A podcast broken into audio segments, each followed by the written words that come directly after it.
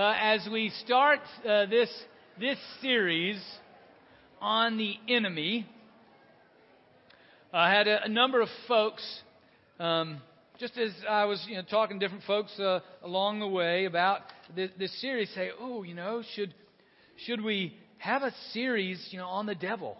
You know, is that is that okay? Is that a, a good thing? Uh, you know, I mean, isn't that sort of giving him too much credit?" And uh, I said, you know, it's a, it's a good question, a valid question to ask, because it, it certainly, I think, and, and probably as we walk through this together, will probably cause more anxiety than less, just because we don't usually talk about the spiritual battle. We don't usually talk about um, Satan. And so it's just sort of like sort of like if you say his name, does that mean he's more present or more active? You know, those are sort of the, the notions um, that we have. But uh, I think it's crucial Uh, that uh, we um, understand what who the Bible mentions uh, over seventy-five times um, in Genesis and Revelation. We'll look at passages in both of those and a whole bunch in between, and actually mentions him more and more as uh, into the New Testament than into the Old. In the Old Testament, most often it's the Hebrew word uh, ha-satan, Which which means uh, the the adversary, the the one who plots against you. In the, the New Testament, in the Greek, it's it's devil, diabolos, um, which is um, where we get like diabolical and those kind of things, and it's the accuser, the slanderer. Uh, a great book that I'll probably quote from a couple times in this series is called The Screwtape Letters by C S. Lewis. It's a short one. If you've never read it, great time to pick it up and read it in these uh, next four weeks. Um, but his he has a great quote about the necessity of understanding our um, enemy. Uh, he, uh, he he says that there are two equal and opposite errors into which our race can fall about the devils. One is to disbelieve in their existence. The other is to believe and to feel an excessive and unhealthy interest in them. They themselves are equally pleased by both errors and hail a materialist or magician with the same delight. The materialist is one that says the only thing that really exists is the material, the stuff that we can see, taste, and feel. Yeah, there is no spiritual reality beyond that. And the magician is the one who says everything is spiritual. There is no physical uh, reality.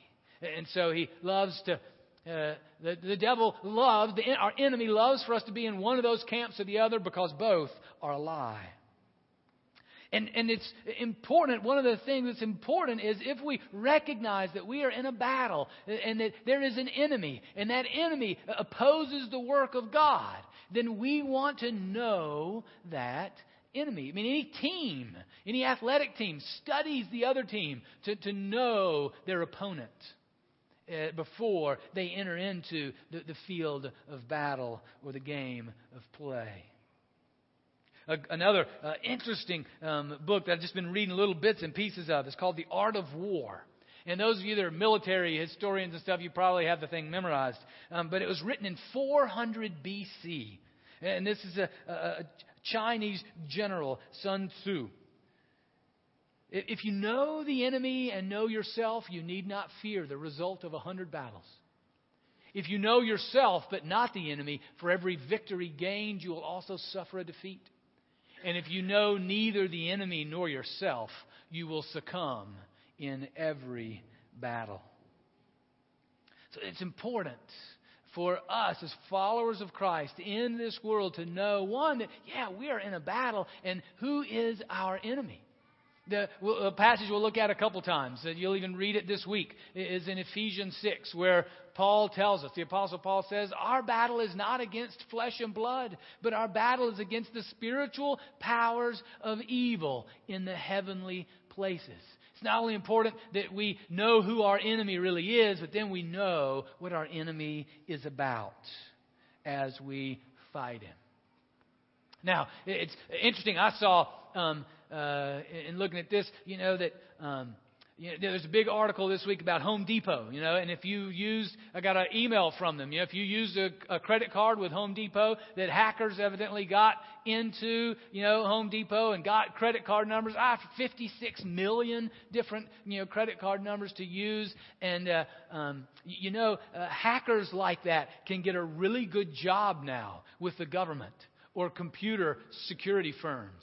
Because they're trying, they they they have hack gatherings in every city. One I read about was Hack Miami, where they brought together one hundred fifty of the best hackers they could and said, listen, you guys go at it, fight and struggle. You know, I want you to hack uh, the government um, computers. I want you to hack these businesses. And then they just watched them and they studied them. And said, and that way they knew what their what the enemy was trying to do. And I'm telling you, if that's you, if you're a hacker, you can get six figures working for the government now because they want you to come in and help them know what the enemies are trying to do as they try to hack into the computer systems uh, around us. Uh, so it's essential, really important that we recognize, one, that we're in a battle, and two, who our enemy is and what our enemy is about. So uh, our first passage is in Genesis chapter two, the very beginning.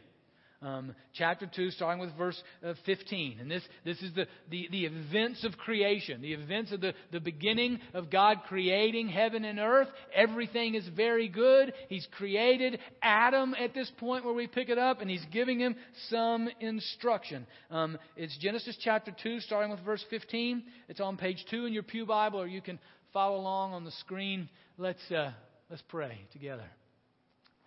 Father, we thank you for your written word. Um, continue to help us speak to us uh, through the power of your Holy Spirit, that we would hear what is right and true and good.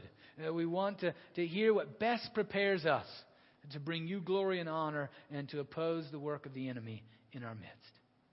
In the name of Jesus we pray. Amen.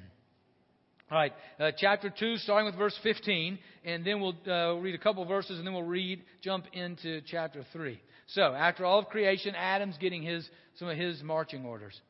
The Lord God took the man and put him in the Garden of Eden to till it and keep it. And the Lord God commanded the man, "You may freely eat of every tree of the garden, but of the tree of the knowledge of good and evil you shall not eat. For in the day that you eat of it, you shall die." Okay, and then after that, God creates Eve, creates woman, and then he will pick that up then right in chapter um, one. After, so man and woman are created. Everything is very good. They see, they are with one another, and, and they are totally unashamed in perfect intimacy with one another and with God. And then we pick up chapter three, verse one. Now the serpent was more crafty than any other wild animal that the Lord God had made. He said to the woman, "Did God say you shall not eat from any tree in the garden?" Ooh, now right there. Uh, right there you, we get a sense that uh, this serpent, the one that we'll later find out is the devil, is Satan, he's there to put a wedge between God and humans. He, he's there to, to question the love, to test the love. He's, he's there to, to dispel, to, to malign God. He's, he's there to, to, to keep that trust and that obedience, that, that love from, from forming. Setting a just a little bit of a doubt. Did God really say that? Chapter two, or verse two. The woman said to the serpent, "We may eat of the fruit of the trees in the garden, but God said, 'You shall not eat of the fruit of the tree that is in the middle of the garden, nor shall you touch it, or you shall die.'" Now, so here at this stage, the, the woman, she knows what is right. I mean, she gets it. She gets it right. Uh, maybe a little bit of adding something that you're not supposed to touch it, uh, but you know that's uh, really sort of immaterial. She knows what she's supposed to do. So it's interesting here to note that it's not just a matter of knowledge. It's not just a matter of knowing what um, is right.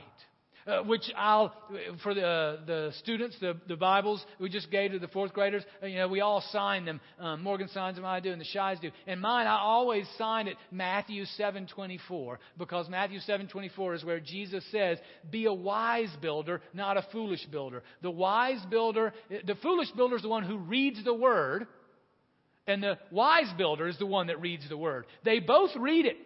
They both know it. The foolish builder is the one who reads it and doesn't do it.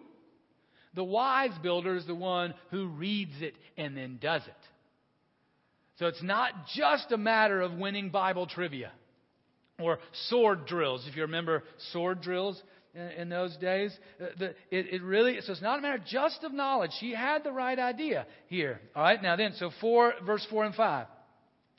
But the serpent said to the woman, "You shall not die. For God knows that when you eat of it, your eyes will be opened, and you will be like God, knowing good and evil." So now, the, the evil one, our enemy, has planted a real doubt, driven a real wedge between us and God. Uh, saying, you know, God doesn't really have your best interests at heart. You know, what he, he's, what the enemy is doing is undermining our trust in God. And saying, you know, you know really what is best for you better than God does. You and you alone have your best interest at heart. God just wants to keep heaven for himself. But if you eat of this, then you get to join him. You get to be like God. Impugning the character of God and feeding our self-importance. Telling us that what God wants really is not what is best, is not what is most loving, is not what is truly good. And so then she bites. So when the woman saw that the tree was good for food, and that it was a delight to the eyes, and that the tree was to be desired to make one wise, she took of its fruit and ate. And she also gave some to her husband, who was with her, and he ate.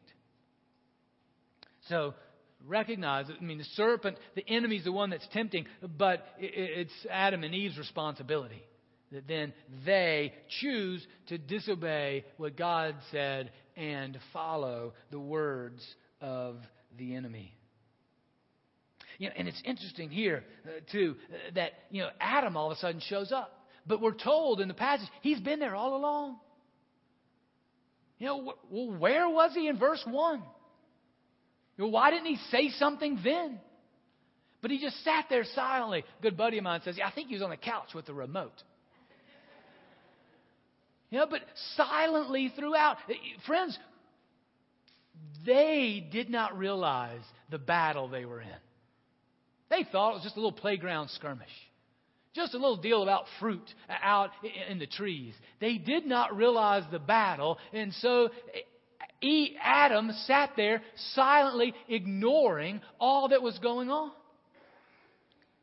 We are in a battle. A battle to, to follow after the ways of Jesus. It's not a playground skirmish. And in a battle, we need one another. I mean, we need one another to, to speak up, to help, to encourage, to, to close the doors that need to be closed, to open the doors that need to be opened, to, to pick one, other, one another up, to get us going when we need to get going and to stop us when we need to stop. It's not just me and my own self, because if it's just me against the enemy, I'm losing. Together we need to fight this battle. I read an article in a, a really interesting book about crucial conversations that we need to have. And, and the article is talking about a, a surgery that, that went bad. The, the surgeon came into the surgery room. You know, everybody was there, and all the staff and all the rest. And the, and the patient was there. And the patient was there needing surgery on her jaw. But the surgeon came in mistaken, thinking that she needed surgery on her ankle.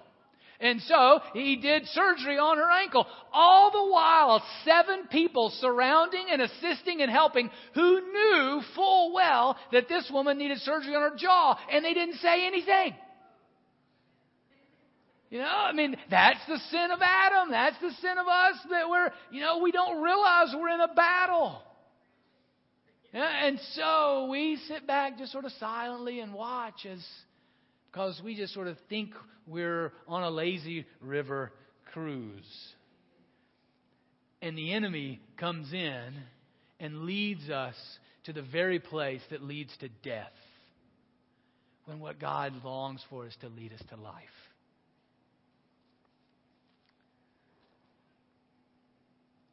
Then the eyes of both were opened, and they knew that they were naked.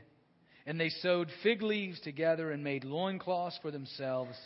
They heard the sound of the Lord God walking in the garden at the time of the evening breeze. And the man and his wife hid themselves from the presence of the Lord God among the trees of the garden. Here they were, the one who is the lover of their soul, the one who is their very creator, the one who we know will later send his own son to die for their sins, to take our place. And they were hiding from the very lover of their soul. The enemy comes to place a wedge between us and God. That's really his sole purpose. What I, I, I think the best word for the enemy today is a pimp. I mean, he's trying to pimp anything that he can. He's trying to get you and me to love anything else but God, to put anything else before God. What God longs for is our love. God, God created us to love Him, to trust Him, to, to seek Him, to obey Him, to serve Him. That is what God created us for. And so the enemy comes in, in guerrilla warfare tactics, knowing that the war is lost, but in any way possible to throw grenades at that, just to take a chunk out of it, to put a wedge in. And the enemy doesn't care what you love. He doesn't really want you to love Him. Doesn't care. Just wants you to love anything else but God. Now, that love can be things that are bad. But more often in this crowd, it's not things that are bad. It's things that are good. Things like family or nation or sports or intelligence or even beauty. We can love and want those more than we want God, and that's the enemy at work. You know, the most prominent one is money, power. We can love health more than we love God. You know, so there's a whole bunch of good things that the enemy will use. Remember, we'll see as we go through this series. We're going. This is a three-week deal, and the, the angel comes, or the evil enemy comes as an angel of light, dressed like an angel of light. He, he uses deceiving works of power to steer us away from the one who truly wants to give us life. Yeah, he's a pimp in every way, seeking us, seeking to make us adulterers from the love of our life. Now, I know those are pretty harsh words, and some of you are like, that might be the first time I've ever heard that in church before. Um, well, this is a battle. And this is the stark reality of this vicious enemy. You, you see this all the more in the end of the, the Scriptures. In Revelation chapter twelve, one of the places where we see, it's chapter, uh, chapter twelve, verse seven, on page one thousand one. Now, this gives a picture here, using vivid language, of this, this horrific, malicious battle that we are in. Um, using uh, the imagery of a, a dragon, who clearly states in the text that you'll see, who represents the ancient serpent, the devil, the, and Satan. You know, that it's all wrapped up in this one, who we'll see in this passage is, is um, a, a spiritual being in the heavens with other spiritual beings following him. You know, it's the whole notion of the, the, the enemy with the... the, the host of the army of demons and all the rest. Well, it comes from a passage, you know, like, like this. And war broke out in heaven. Michael and his angels fought against the dragon. The dragon and his angels fought back, but they were defeated, and there was no longer any place for them in heaven. The great dragon was thrown down, that ancient serpent who is called the devil and Satan, the deceiver of the whole world. He was thrown down to the earth, and his angels were thrown down with him. Then I heard a loud voice in heaven proclaiming, "Now have come the salvation and the power and the kingdom of our God and the authority of His Messiah. For the accuser of our comrades has been thrown down, who accuses them day and night before our God. But they have conquered him by the blood of the Lamb and by the word of their testimony. For they did not cling to life even in the face of death. Rejoice then, you heavens, and those who dwell in them. But woe to the earth and the sea, for the devil has come down to you with great wrath, because he knows that his time is short." So, you know, pretty vicious, destructive picture of one. It's monstrous, you know, and vile. Again, you know, this is not a, you know, a playground skirmish. This is a war for the ages and the war of all of creation. And the, the, the evil one is then working in our midst. He's wounded. It's like a wounded dog. You know, a dog gets hurt, a snap even at its owner. Well, it's like a guerrilla warfare. I mean, knows that they can't win the war, but going to take out everybody that they can. That's the picture of this enemy of God who works to oppose the very purposes of His creation. Now, I want to look at Daniel chapter ten real quick.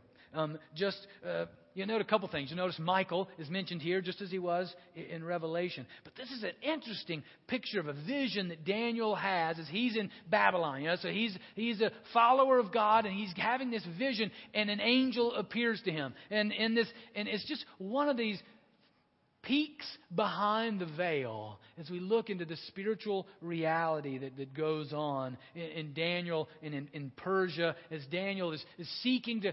He's, he's asking for God's help, and this is a vision that, that comes to him.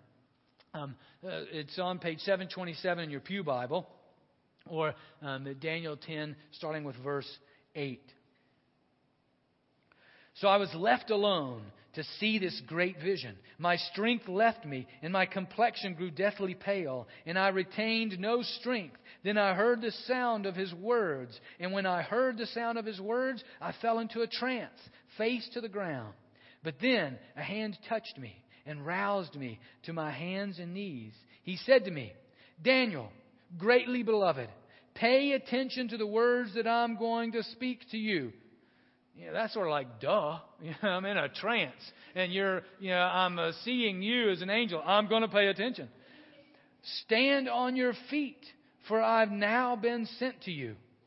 So while he was speaking this word to me, I stood up trembling, and he said to me, "Do not fear, Daniel, for from the first day that you set your mind to gain understanding and to humble yourself before God, Before your God, your words have been heard, and I have come because of your words." Now, here's the interesting part.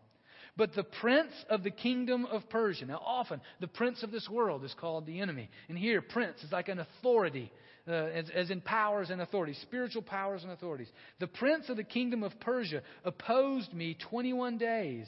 So Michael," who we also saw in Revelation, "one of the chief princes, came to help me. And I left him there with the prince of the kingdom of Persia, and have come to help you understand what is to happen to your people at the end of days, for there is a further vision for those days." You know, fascinating picture of the, the spiritual battle that goes on, of these uh, princes, uh, the, the, these spiritual powers over geographical areas in the midst of battle, coming to help Daniel in, in the midst of his travail.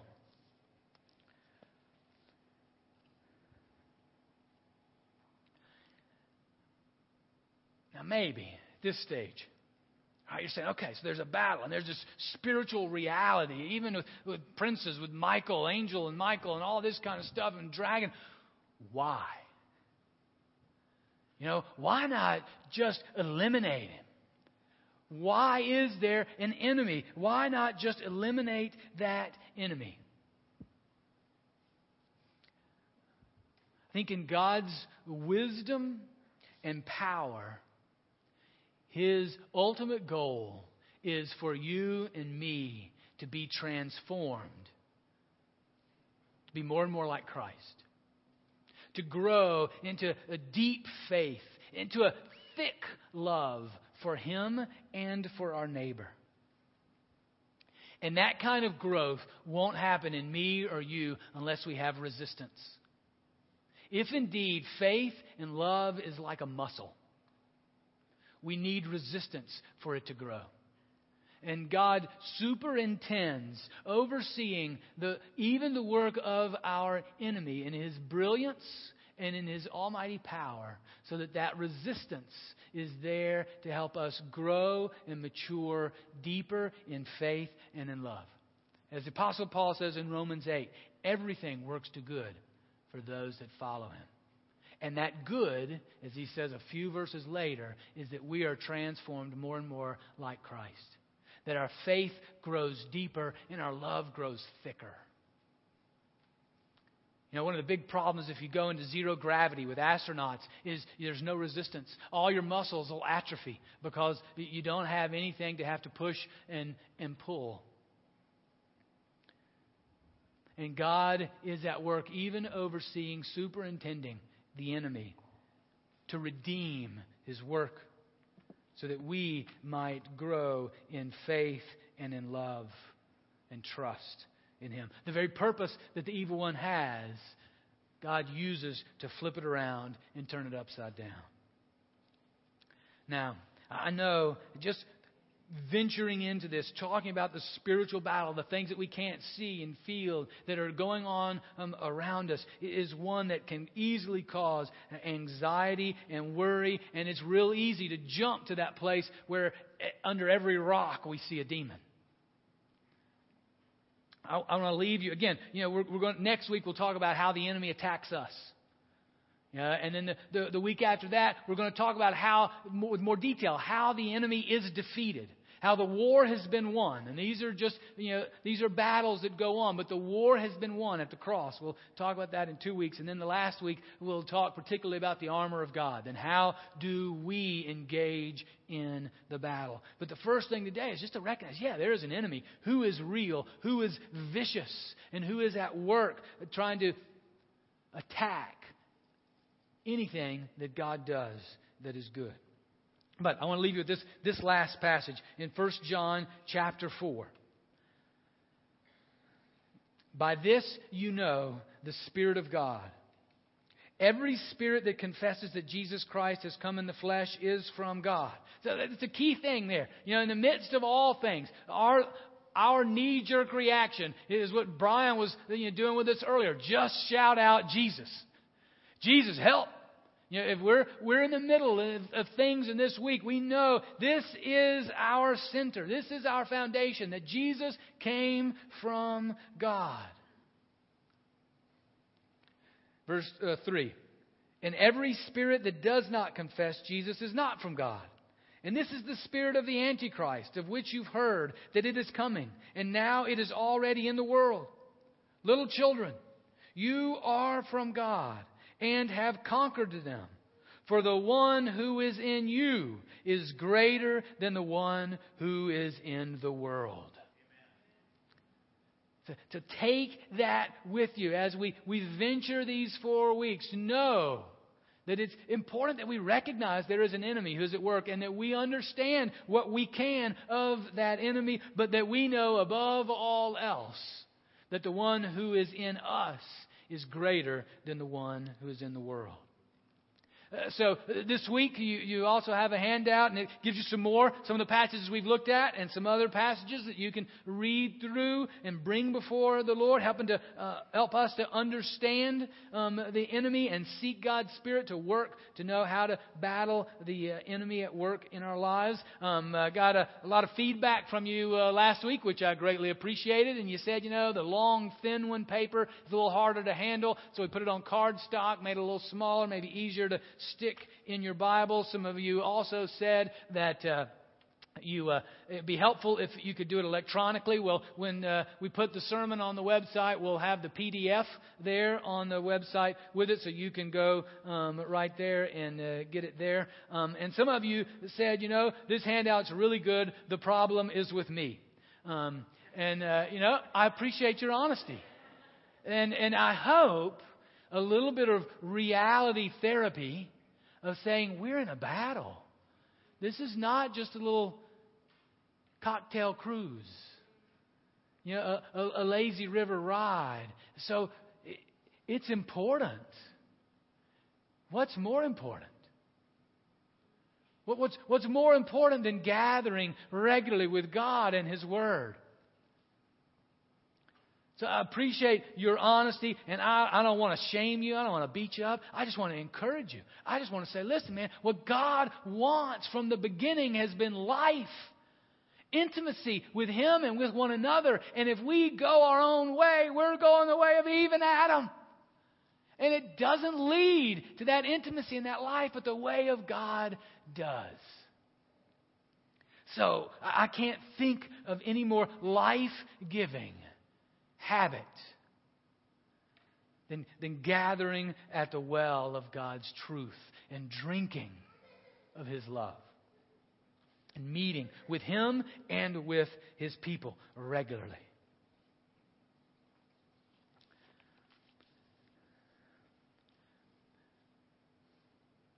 One of the other weapons, the way that we enter into the battle, is through prayer. And that's why regularly that we gather and pray together, that we seek God together to, to fight the evil that goes on around us, the work of the evil one who comes to oppose us through all, through disease, through sickness, through through sin, uh, through joblessness, through poverty, um, through love of, of all the, the, the good things of this world more than our love of God. And so we regularly seek Him in prayer um, together. So let's let's do that now. Gracious God, thank You for Your written word that speaks to us of Your truth. We hear the, the words of Your angels to Daniel. We take them on for our own. You know, don't be afraid. We hear the word of, of John, for the one who is in you is the one who is, uh, is, is greater than he who is in the world. And we rejoice in that. We, we celebrate Your almighty power. We celebrate Your love. We praise You for Your wisdom. And we give ourselves to You, longing to, to grow in trust, in love, in service, in obedience to You, for we know that that leads to life.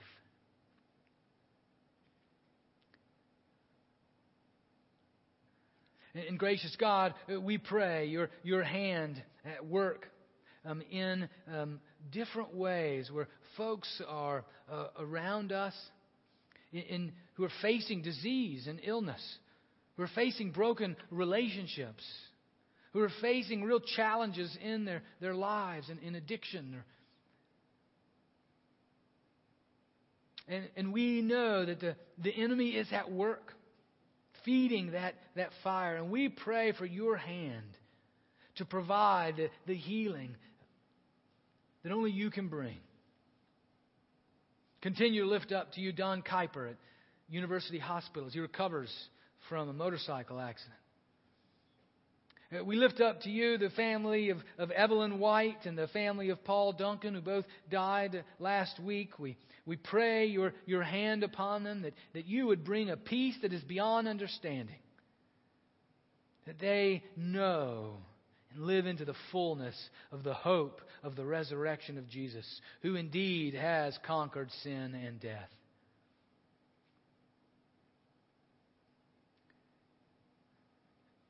We lift up one another to you. Others, the burdens that we share, we lift them before you. Relationships in need of reconciliation. Healing and wholeness. We seek you.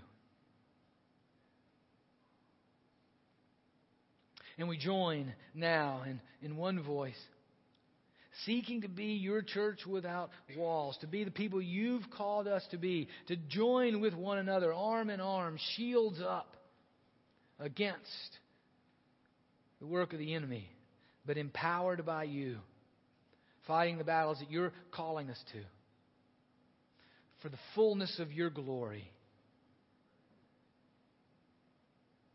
Hear us as we pray.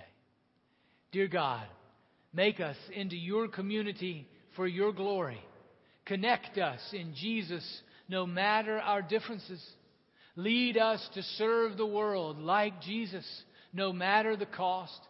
Help us to celebrate you, no matter the circumstances. We need you, Holy Spirit, to empower us for greater works than Jesus. Amen.